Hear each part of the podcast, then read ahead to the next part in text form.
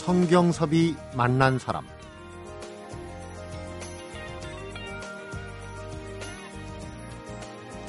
이분은 의대를 졸업하고 병원을 개업한 정신과 전문입니다. 그런데 10년 전에 집을 담보로 대출을 받아서 대안학교를 설립하고 지금까지 교장으로 재직하면서 상처받은 청소년들을 돌보고 있습니다. 경험을 토대로 청소년 문제, 빈곤 가족, 성폭력, 가정폭력 등을 주제로 1년에 한 150여 차례 강연을 하면서 학교와 부모 그리고 아이들과 교사들에게 무엇이 문제고 원인이 무엇인지를 알려주는 길잡이 역할을 하고 있습니다. 성경섭이 만난 사람 오늘의 주인공 상처받은 청소년들을 돌보는 성장학교 별의 교장 선생님 김현수 정신과 전문입니다.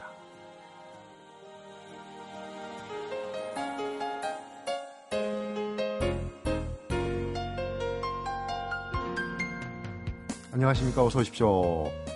네 안녕하세요. 네. 김현수 정신과 전문의 모셨습니다. 앞에서 제가 잠깐 소개해드렸는데 어, 집까지 저당을 잡혀가지고 대안학교를 세우고 사실 의사라는 직업이 우리가 일반적으로 네. 조금 더 과장되게 굉장히 여유 있게 생각하는 분들도 많은데 네. 아닌 부분도 있다고 이제 의사분들은 얘기를 하거든요. 네. 그러나 좀 쉽고 편하게 살 수 있는데 어려운 쪽으로 자꾸 뭔가를 해보시려고 그러는 것 같아요. 어 사실 그 문제 또는 어려움을 갖고 있는 아이들이 분명히 존재하는데 네. 에, 도움을 구체적으로 주는 손길이 부족하고 없다 하는 그런 어, 생각 때문에 음. 사실은 또 더 젊었을 젊은 나이에 하지 않으면 나이 들어서는 이런 것 저런 거 생각하다 보면 음. 뛰어들지 못하겠다 이런 마음 때문에 사실 무작정 덤벼들었던 거죠. 네. 청소년 문제, 교육 문제는 사실 좀 공유해야 될 부분이 많아요. 왜냐하면 네. 교육 당국도 정책을 세운다고 항상 욕먹는 게 알맹이가 없다. 네. 현장을 모른다. 네. 현실을 모른다 그러거든요. 그러니까 이제 대안학교 얘기를 하기 전에 대안학교에서 그 쌓은 경험, 지식 이런 걸 좀 공유하는 차원에서 강연을 참 많이 다니신다고 들었어요. 1년에 백수십 차례 네네. 학교 운영하기도 힘들 텐데 주로 어떤 내용을 많이 다룹니까? 현자에는. 어, 최근에는 사실 그 부모 세대와 청소년 세대 또는 교사와 학생 또는 상사와 이 부하 직원 사이에 많은 갈등이 네. 그 서로의 세대를 이해하지 못하는 것으로부터 나오는 것 같아요. 음. 어, 그래서 이제 최근에 가장 많이 하는 강의는 요즘 세대들 이해하고 소통하는 그런 어, 이야기를 많이 하고요. 네. 또 지금 청소년들에게 문제가 되는 뭐 학교 폭력이나 인터넷 중독 음. 이런 문제도 많이 하는데 저는 이제 주로 청소년 입장에서 네. 이 부모님들에게 그걸 어떻게 이해해야 하는지를 에, 주로 하는 그런 내용의 강의를 많이 다닙니다. 네. 네. 우리가 남자 여자를 뭐 화성인 남자, 금성인 여자 혹은 네. 그 반대로 이렇게 서로 다른 언어와 사고 방식을 갖고 있다고 그러는데 사실은 아이들과 교사, 아이들과 부모도 어 우리 김현 선생님 말씀을 빌면은 완전히 다른 언어 체계를 갖고 있는 존재들이 아닌가 싶은 생각이 들어요. 그 실제로 뭐 병원에서 상담할 때도 이제 어떤 아버님들은 어, 자녀가 주말에 오후 1시에 일어난다. 음. 그게 병이라고 생각하시는 아버님이 자녀를 병원에 데리고 와서 얘가 미쳤다라고 얘기하고 아이는 아니 그 어, 창의성, 창조성은 게으름으로부터 나온다. 음. 이렇게 주장하면서 서로에 대한 이해가 어, 이해가 부족한 것이 네. 서로를 미쳤다라고 말하게 하는 지경까지 그렇게 극심하게 극단적으로 표현을 합니까? 뭐 그런 부모님과 그런 어, 자녀분들도 있죠. 부모님들은 정말 그 새마을 시대에 근면 자조 협동, 근면해야 된다. 안 그러면 굶어 죽는다. 이런 강박에 사로잡혀 있지만 아이들은 요즘 굶어 죽는 사람 없다. 네. 이마트도 있고 뭐 국가의 복지 체계도 정비되어 있기 때문에 굶어 죽을 걱정 부모님 하실 필요 없다. 뭐 이런 거 가지고 사실은 집안에서 빵 없으면 고기 먹으면 네. 된다. 그런 식이죠. 이제 말하자면. 네. 그런데 그 전에 지금은 이제 어 명지병원 네. 정신건강의학과 정신건강의학과 네, 명지병원 명지병원 정신건강의학과에서 교수로 계신데 그 전에는 이제 병원 개업을 네. 하셨었는데 참 naming이라고 그러죠. 이름이 내용을 지배할 정도로 중요한 시대인데 네. 사는 기쁨 정신과를 하시고 또 그다음에 지금 대안학교 이름이 성장학교 별이에요. 네, 네. 뭔가 있어 보입니다. 근데 또 상담센터도 재밌어요. 빵과 영혼 이런 그 재밌다고 그러기는 좀 그렇고 아주 의미를 생각해 보게 하는 그런 그 작명 실력이 대단하신 것 같습니다. 일단 사는 기쁨은 사실 레지던트 때 전공의 때 환자분들이 많이 하신 이야기예요. 우울한 환자들이 와서 도대체 사는 기쁨이 없다고 사는 음. 보람도 없고 낙도 없다. 음. 아 그래서 이분들이 정말 맛보고 싶어하는 게 사는 기쁨이구나 그런 환자들의 이야기에서 착안을 한 거고요. 네. 빵과 영혼은 그 빈곤 문제를 다룰 때 음. 사람들 이제 빵의 문제라고 생각하지만 실제로는 영혼의 문제다라는 그런 책을 쓰신 분의 그 책 책 이름을 그대로 따와서 지었고 별은 어 사실 청소년들을 이야기할 때 많은 분들이 뭐 희망의 존재, 별과 같은 존재 예, 그런 이야기를 했는데 음. 어, 마치 그 학교의 아이들이 반짝이는 어, 별처럼 또 네. 별 별자리의 별들처럼 그런 빛나는 존재가 됐으면 좋겠다라고 생각해서 네. 어, 고민 고민 끝에 예, 치유적 대안학교 별이라고 처음 이름을 지었었죠. 네. 예. 대안학교를 세워야 되겠다고 생각한 게 이제 공중보건의를 네. 아주 특별한 장소에서 네, 하셨더라고요. 네, 네, 네. 거기서의 경험들이 이제 네. 바탕이 되고 네. 거기서 이제 각오를 다지게 됐다고 들었는데 어떤 어, 저는 그 공중보건의를 소년교도소에서 근무했는데요. 네. 어, 제가 생각했던 소년교도소 안에 있는 아이들이 제가 생각했던 그런 반사회적이고 아주 악질 나쁜 아이들 그런 아이들이 아니라 보니까 어, 방치됐던 아이들, 가정이 없었던 아이들, 특히 가난한 아이들이 저는 소년교도소에 있는 대부분이라고 하는 거를 알게 됐어요. 내몰리는 아이들이군요. 네, 그러니까 네, 한마디로.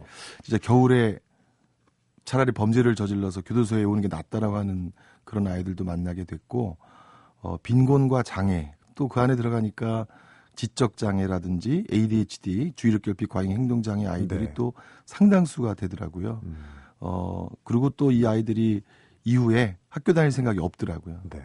결국 이 아이들이 다시 빈곤의 대물림, 어, 가난한 계층으로 돌아갈 곳이 가난한 계층밖에 없다라는 생각을 그 아이들을 보면서 하여튼 이 아이들에게 어떤 형태든 이 아이들이 다닐 수 있는 유형의 학교를 하고 싶다는 그런 음. 마음을 그때 좀 갖게 됐습니다. 네.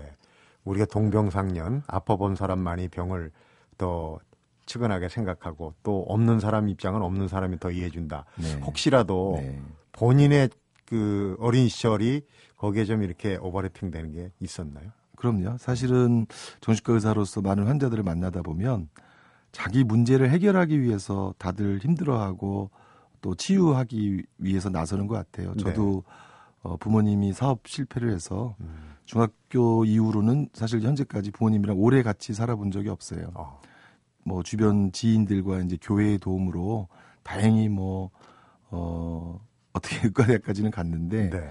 어, 이때 하여튼 주변에 그 도움이 없었으면 저는 그냥 굉장히 삐뚤어진 청소년이 됐을 거라고 생각해요. 네. 네. 그러니까 이제 공동체 얘기를 할 수밖에 없는데 네. 부모님 아니면 뭐 조부모님이라도 아니면 친척이라도 이렇게 이제 그 빗으로 나갈 수 있는 그런 부분을 좀 막아주는 울타리가 있어야 되는데 우리가 지금 울타리가 허물어지고 있다는 얘기를 많이 하잖아요. 네네. 그러니까 어 본인 경우에는 사실 의대를 가고 지금까지 번듯하게 한 그러니까 그 관계가 아, 안 좋더라도 꼭 내몰리진 않는다. 그렇게 볼 수 있는 거 아닙니까? 아까 이제 그 어, 그렇죠. 저는- 얘기하고는 좀, 네. 좀 다른 측면인데 네. 어떻게 보십니까 거기에 대해서? 어, 지금 이제 저희가 가족의 규모도 굉장히 작아졌고 네. 삼 3인 가족, 초핵까지. 네, 초핵 가족, 뭐 원자 가족, 나눠 가족 그렇게 얘기하는 데다가 또 사촌 간의 교류도 없고요. 뭐 어떤 통계를 보면은 조부모님이 가족이 아니라고 생각하는 요즘 청소년들이 한 그 80%에 가깝대요. 음, 사실은 제가 어, 성장할 때에 비하면 어, 정말 이 도움을 줄 수 있는 아이들 주변의 어른들은 상당히 사라졌죠. 네. 예. 그렇기 때문에 아이들이 요즘 요즘 아이들이 더 힘들고 외롭고 네. 더 많은 도움을 줘야만 한다고 저는 이제 생각하는데 음, 핵가족을 살면서 엄마 아빠만의 사랑으로 충분하다 이렇게 생각하는 부모님들이 많아서 사실 아이들과 더 어려움이 커지는 것 같아요. 네. 예. 소년교도소에서 이제 공중보건이 하면서 여러 케이스를 봤을 거예요. 거기는 네. 뭐 대부분이 다 특별 케이스가 아닐까 싶은데 어, 인터뷰 하신 것 중에 가정 폭력이 또 다른 폭력을 유발하는 아주 그 비극적인 사례가 있더라고요. 그 가정 폭력 때문에 매일 부모한테 맞고 엄마도 맞고 본인도 맞고 이러다 네. 보니까 이 아이가 폭력의 전문가가 됐더라고요. 음. 맞는 것 자체를 두려워하지 않는 아이가 되다 보니까 학교에서 싸움을 너무 잘하게 된 거죠. 사실 네. 대부분의 아이들은 어 맞는 게 두려워서 그러니까요. 또 싸움에 질까봐 그러니까 이제 나서지 않는데 얘는 하도 부모님한테 맞아가지고 어 뭐 고막도 나간 적도 있고 식칼로 부모님한테 위협을 어허. 당해본 적도 있고 뭐 그 가스통 놓고 다 죽자 이래 본 적도 있어서 자기는 뭐 죽음이 두- 무섭지도 않고 어 그래서 하여튼 얘가 폭력을 직접 몸으로 겪으면서 다 마스터를 한 다음에 이제 네. 아이들을 괴롭히고 아이들을 때리고 음. 어 따기 한찰 때린 거를 가지고 아이가 울면 죽지도 않는데 왜 엄살 부리냐 하여튼 이런 식의 아. 인식을 갖는 아이가 되어서 정말 정말 싸움만 하고 돌아다니는 그런 아이를 봤는데 저는 이제 그 원인이 결국 이 아버지의 가정 폭력이었지 않나 음. 그런 생각을 하면서 사실 가정 폭력을 향하는 아버님 치료 프로그램을 또 한동안 열심히 참여했었어요. 네. 네. 그러니까 아이만의 문제가 아니에요. 그렇죠. 네. 원인은 여러 가지가 있으니 네. 그걸 찾아서 해야 되는데 네. 아예 그래서 학교를 세워야 되겠다. 네. 그래서 집을 잡혀가지고 10, 10년 전에 네. 네, 대안학교를 세웠어요. 네. 대안학교를 한번 어떤 프로그램을 운영하는지 성과는 어땠는지 굉장히 궁금한데 잠시 후에 풀어드립니다. 성경섭이 만난 사람 오늘은 상처받은 청소년들을 돌보는 대안학교 성장학교 별을 설립한 김현수 정신과 전문의를 만나보고 있습니다.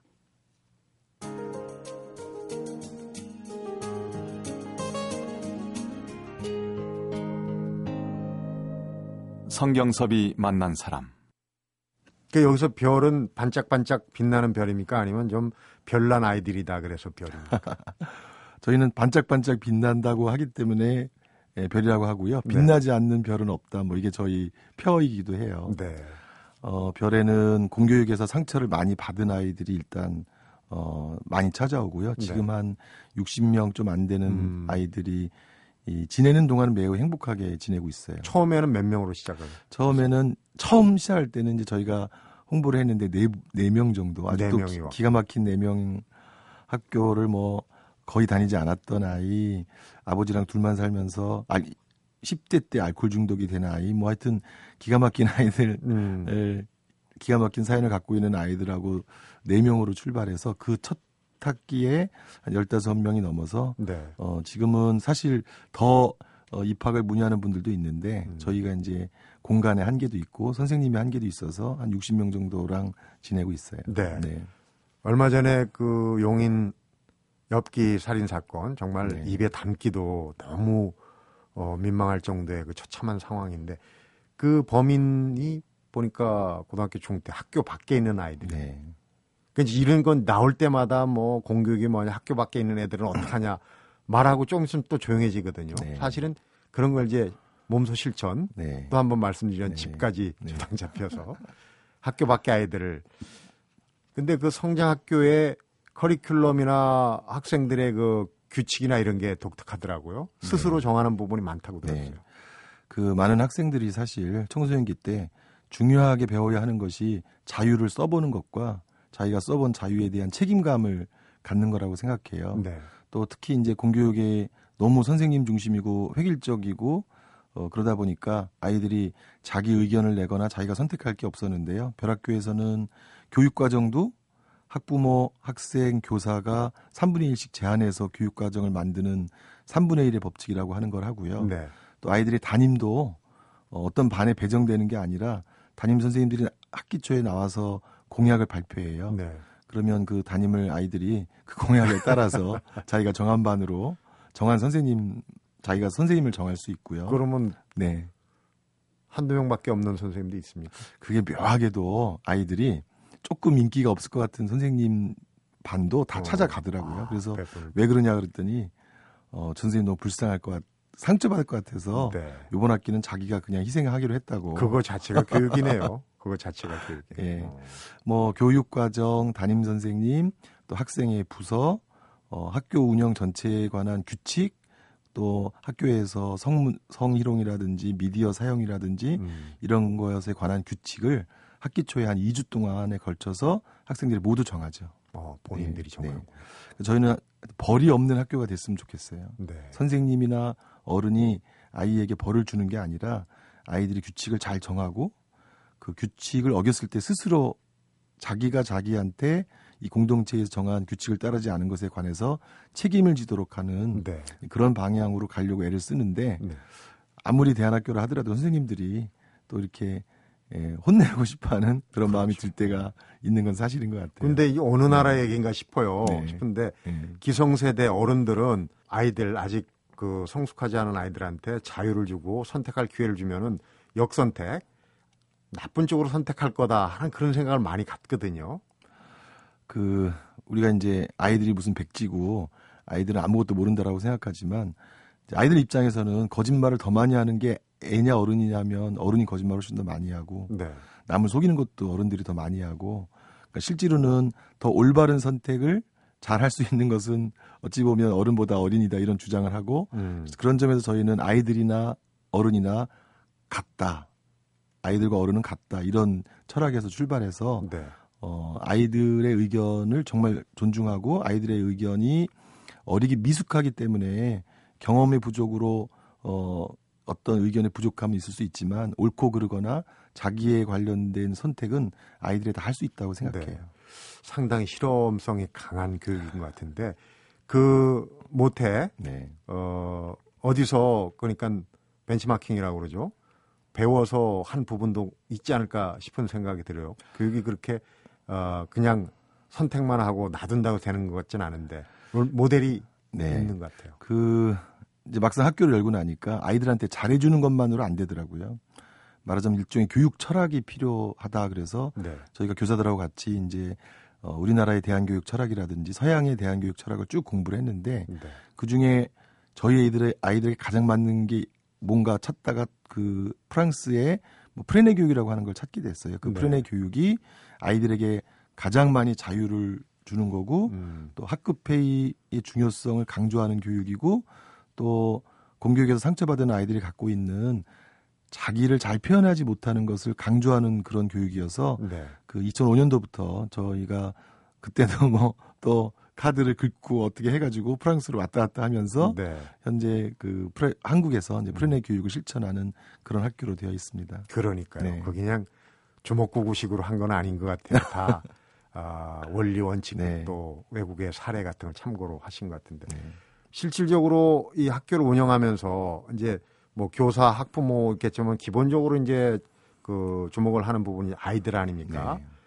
부모도 연관이 돼 있겠지만 상담 사례가 재밌는 게 많더라고요. 요즘 아이들 부모와 자식 간의 사이가 사실 아까 서로 미쳤다고 할 정도로 극단적인 표현까지도 하게 되는데 그런 상담 사례 좀 생각해 볼 만한 상담 사례 몇 가지만 좀 소개해 주시죠. 어, 부모와 자녀 사이가 멀어지는 정도가 어느 정도인가를 단적으로 아이가 와서 한 말이 있는데 자기 부모, 자기 어머니에게 네. 이분은 저의 생물학적 모친입니다. 이렇게 소개를 하더라고요. 그러면 낳아준 거밖에 없다는 얘기인데. 낳아주고 길러주고 먹여주고 키워주긴 했지만 음. 이분은 자기를 모르는 사람이라고 하더라고요. 어. 그랬더니 그 엄마가 내가 너를 왜 모르냐 다 안다 그렇게 얘기하시고 또 엄마가 이제 거기 거기에다가 엄마가 너의 잡생각까지 다 알 필요는 없다. 음. 너는 하라는 공부만 하면 된다. 이러니까 엄마 말을 들으면 자다가도 떡을 먹는 거. 그 얘기죠. 그러니까. 그래 이제 그 그런 엄마의 이야기를 듣고 요즘 아이들은 굉장히 답답해하죠. 네. 요즘 아이들은 어 먹여주고 재워주고가 중요하지 않기 때문에 요즘 아이들한테 맛있는 거 먹으러 가자 그러면 안 따라 나서거든요.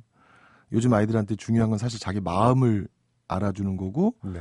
자기가 힘들다고 하는 거를 알아주는 건데 음. 지금 많은 어른들이 네가 힘든 게 뭐냐 엄마 아빠가 뭘 너한테 음. 부족하게 해준 게안 있냐, 해준 게뭐 있냐. 예, 이런 관점에서 부모들은 부모 세대는 벗어나지 못하고 음. 아이들은 사실 굉장히 힘든데 말할 사람도 없고 또 사실 형제도 없잖아요 요즘은 네. 그러니까 진짜로 말할 사람이 없어요 아이들이 지- 그렇기 때문에 아마 인터넷에 더 매달릴 수밖에 없는 것 같은데 그렇군요.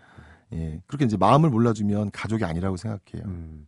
심지어는 우리 가족은 채권 가족이다. 이렇게 얘기한 아이가 네 있다고 들었어요. 어, 엄마가 음. 아침부터 뭐뭐를 했냐 안 했냐 학교 갔다 오면 또 학교에서 똑바로 했냐 안 했냐 숙제는 다 했냐 성적표 가져왔냐 이렇게 하면서 아이가 마치 엄마가 자기가 빚쟁이인 것처럼 이거 내놔라 저거 내놔라 성적 내놔라 뭐 그런 의미에서 자기가 엄마랑 나누는 대화의 유형은 채무자와 채권자가 하는 대화지 음. 이 가족끼리 하는 대화는 없다. 엄마가 언제 나한테 한번 뭐 힘들지 않냐, 요즘 어떠냐, 뭐 뭘 보고 나서 그 느낌이 어떠냐 이런 거를 물어본 적이 있냐라고 아이들의 항변이 있었거든요. 그러면서 자기와 엄마 사이의 대화는 했냐 안 했냐 대화고 채권자 채무자 사이의 대화다. 이건 음. 대화가 아니다 이렇게 와서 항변하는 아이들이 있었어요. 설득력이 있는 얘기예요. 네. 어.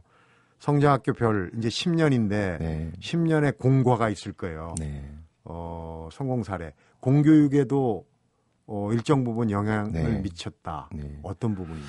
어, 공교육 선생님들도 저희 학교에 이제 견학을 오시는데요. 네. 저희가 견학 왔을 때 가장 많이 보여드리는 거는 사실 학급 회의예요. 음. 아이들이 얼마나 자유롭게 자신의 문제에 관해서 진지하게 토론할 수 있는지 그 학급 회의의 중요성은 또 학교의 민주성하고도 굉장히 관련이 있는 것 같아요. 네. 저희는 왕따 학교 폭력 문제를 치유하는 해결책이 가해자 피해자를 뭐 밝혀내는 것일 수도 있지만 어, 학교가 민주적이어서 모든 아이들이 자기가 참여할 수 있고 의견을 낼 수 있고 자기 역할이 있고 어 그리고 어, 어떤 토론을 통해서 이제 문제를 해결할 수 있다면 그런 음. 학- 학교 폭력 문제나 왕따 문제도 더 잘 해결될 수 있다고 어, 생각하고 실제로 제가 졸업생들에게 별학교 하면 기억나는 게 뭐냐 물어보면요 아이들이 첫 번째는 이제 자- 우리를 믿고 자유를 준 것과 네. 어, 두 번째는 이 학교의 시스템이라고 얘기해요 이렇게 어떤 문제가 생겼을 때 선생님들이 사려 깊게 대처해 주시고 그 문제에 관해서 아이들과 토론할 기회를 주고 그리고 어, 학교에서 자기의 역할을 분명하게 줘서 음. 어, 좀 과장돼서 말하면 오늘 제가 학교 안 가면 학교가 운영되지 않아요. 이렇게 네. 말할 수 있도록 만들어 준 것. 그게 어떤 개인 선생님의 긴 상담보다 자기한테 굉장히 삶에 영향을 많이 미쳤다고 하더라고요. 네. 네.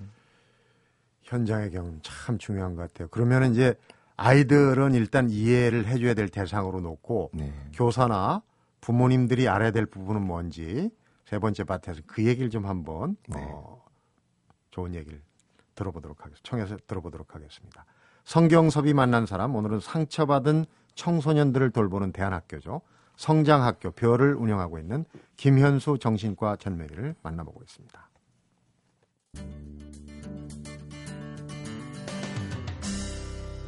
성경섭이 만난 사람. 대한민국이 참 초고속 성장 과정에서 좋은 점도 많지만 살기 힘들다. 정신과 전문이니까 잘 아실 거 아니에요. 그래서 그렇죠. 뭐 소외 문제 또 어, 범죄의 어떤 기본적인 유인 그다음에 이제 뭐 어, 여러 가지 정신적인 자살 문제가 엄청 크죠. 자살 자살. 문제가 예, 많이 예, 나오는데 예, 예. 이게 이제 어른들만 힘들 거다 생각하는데 그게 아니더란 말이에요. 아이들은 더 힘들 힘들 수도 있다는 얘기인데.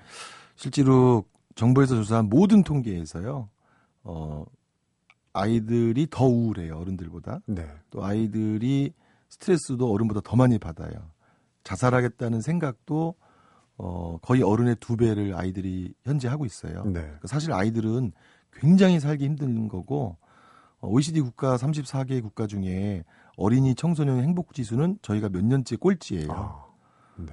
그냥 제가 만난 외국인 학자가 어떻게 아이들이 이렇게 불행한데 학교 성적은 이렇게 잘 나올 수 있느냐. 음. 무슨 감금하고 학대하면서 공부시키냐 뭐 이런 말을 할 정도로 사실은 우리 아이들의 현재의 상태는 매우 우울하고 힘듭니다. 네. 네. 근데 아이들이 상담을 해보시면 알겠지만 뭐 여러 유형이 있지만 우선 공격적인 네. 화를 막 내고 네. 하는 아이가 있을 수 있고 그다음에 이제 좀 소극적으로 무기력한 어, 아이들. 무기력한 네. 아이가 네. 있을 수 있어요. 근데 네. 둘다 문제지만 이제 무기력 쪽에 어떤 그 새로운 얘기를 많이 해주시네요. 어, 어른들이 무기력한 아- 아이를 게으른 아이라고 보면 보시면서 더 많이 혼내니까 네. 이 아이가 더욱더 사실 깊은 무기력에 빠지고 아예 학교를 안 나간다든지 음. 예, 사회에 안 나가려고 하는 은둔형 아이들로 변하기 때문에 지금 무기력한 아이들의 모습을 과거의 어떤 결과로 봐야지 지금 현재의 어떤 의욕 없음이나 게으른 아이 또는 불손한 아이라고 보지 않는 게 그 아이들한테 정말 중요한 것 같아서 네. 또 사실 폭력적인 아이들에 관해서는 어쩌 보면 자기 문제를 드러내고 내가 이런 문제가 있다라고 음. 사실 알리는 거기 때문에 도움을 더 많이 주는데 쉽게 알 수 있고 네. 왜. 그냥 학교 가서 자고 가는 아이들은 어, 조용하여입니까? 또 어찌 보면 더 관심을 주지 못하고 네. 어, 그런 경우가 많은 것 같아요. 음. 그래서 제가 이 무력한 아이들에 관한 이야기를 많이 하고 있습니다. 네. 예. 예전에 그 왕따를 당하다가 자살한 학생들 보면 엄마가 교사였는데 부모가 교사였는데도 모른단 말이에요. 그러니까 무기력이라는 게 그- 그만큼 소리 없이 아이들을 죽이는 그 아주 심각한 질병인데 그런 얘기를 하셨어요. 그러니까 우리 애는 참 뭐 능력도 있고 머리도 좋은데 노력을 안 한다는데 사실은 그게 아니라면서요. 어, 지금 현재 이제 우리나라의 양육 부모님들의 에, 일, 문제가 뭐냐면 힘든 거를 항상 대신해 주시는 거죠. 네. 예, 그러다 보니까 힘든 어떤 문제를 만나면 아이들이 포기하고 심지어는 아이들의 표어 중에 뭐 힘든 건 부모가 할 일이다 이런 것도 있- 이런 이야기를 하는 아이들도 있고 네. 뭐 미래에 자기는 폼을 폼나는 사람이 될 거지만 현재는 포기한다 이런 뭐 아이들끼리의 얘기도 있는데 음. 예, 그런 이제 과잉보의 한편으로 아이들이 무기력하기도 하고요. 또 우리나라가 정말 아이들을 칭찬해주지 않고 네. 아이들을 성공시켜주지 않아요. 잘한다 잘한다를 정말 안 해주고 유치원 때나 해주지 학교에 들어간 이후에는 어, 애들 말에 의하면 선생님의 뇌구조에는 다섯 열 명만 있대요. 한 반에 30명 중에 음. 잘하는 다섯, 어, 안 봤으면 하는 다섯. 문제야 다섯. 네, 다섯. 그 중간에 아이들은 사실 아무 관심을 대상이 되지 못한다는 거죠. 네. 마치 내 그 아이가 학, 학급에 있었나 뭐 이럴 정도로 음. 사실 이렇게 관심과 칭찬의 대상이 되지 못하는 사이에 아이들은 자기가 자기의 존재감이 뭐가 있나 이런 생각하면서 네. 점차 이제 무기력의 늪에 빠지는 것 같아요. 음. 네.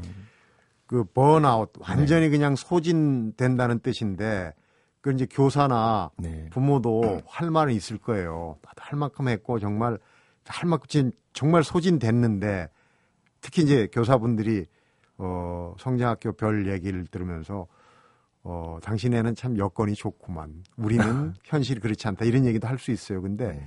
어 우선 이제 부모님 얘기부터 한번 해보죠. 뭐가 그 자녀들과의 단절의 그 강이랄지 벽을 그렇게 크게 만드는지. 일단은 우리나라도 이제 맞벌이 가정이 50%에 육박하는 나라가 됐는데요. 일단은 대화 자체의 시간이 너무 부족한 것 같아요. 네. 예.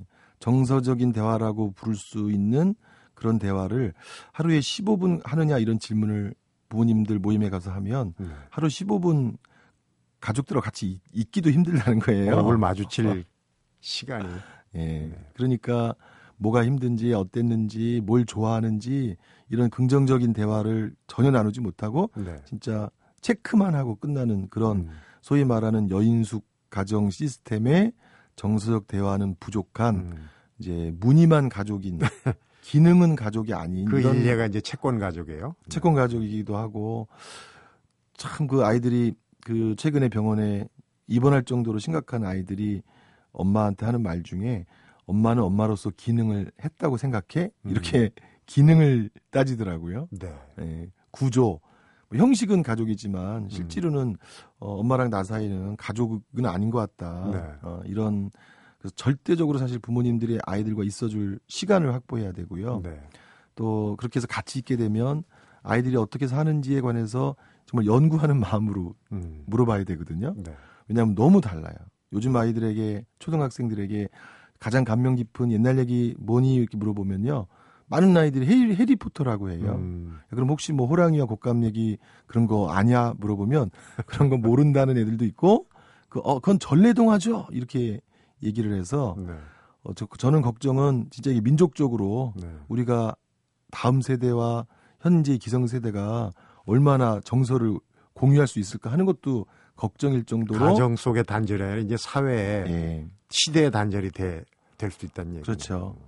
어, 진짜 TV 프로그램도 아이들이 보는 프로그램 너무 다르고요. 네. 아이들과 부모님들이. 그래서 하여튼 정말 서로 특히 어른이 아이들과 소통하려고 굉장히 노력해야 되는데 음.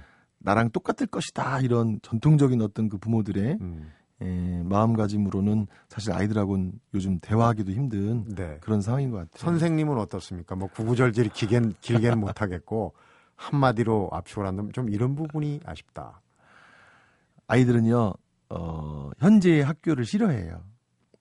자기 아파트가 24평인데 세 식구 사는데 20평 교실에 30명 몰아놨다는 것 자체도 아이들은 음. 싫어하고요. 선생님 혼자 떠드는 것도 아이들은 싫어해요. 음. 아이들도 얘기하고 싶어 하고요. 네. 그런 아이들의 변화된 문화를 학교가 빨리 이해하는 게 필요하다고 생각해요. 네. 네. 아침에 네. 일어나서 야, 나 학교 가고 싶다 이런 생각이 들어야 되는데 거기까지는 멀더라도 오늘 안 갔으면 하는 생각만이라도 조금 안 갔도록 하는 게 중요하겠군요. 교육에 관한 얘기는 정말 아무리 강조해도 지나치지 않은데 오늘 그 대안학교에서 또 찾아볼 수 있는 그런 대안들 얘기를 조목조목 해주시고 상담 사례도 아주 재밌게 잘 들었습니다. 성장학교가 앞으로도 지금 이제 10년 됐는데 네. 10년, 20년 쭉 성장하시기 바랍니다. 네, 감사합니다. 오늘 얘기 고맙습니다. 네, 고맙습니다. 성경섭이 만난 사람 오늘은 상처받은 청소년들을 돌보는 대안학교죠. 성장학교 별을 운영하고 있는 김현수 정신과 전문의를 만나봤습니다.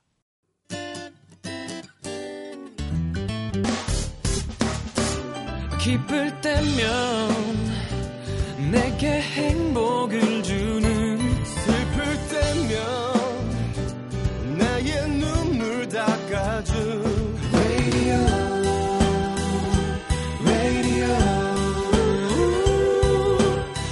당신 곁에 MBC MBC 라디오는 미니와 푹 TuneIn 어플리케이션을 통해 모든 스마트 기기와 PC에서 청취가 가능하며 팟캐스트로 다시 들으실 수도 있습니다.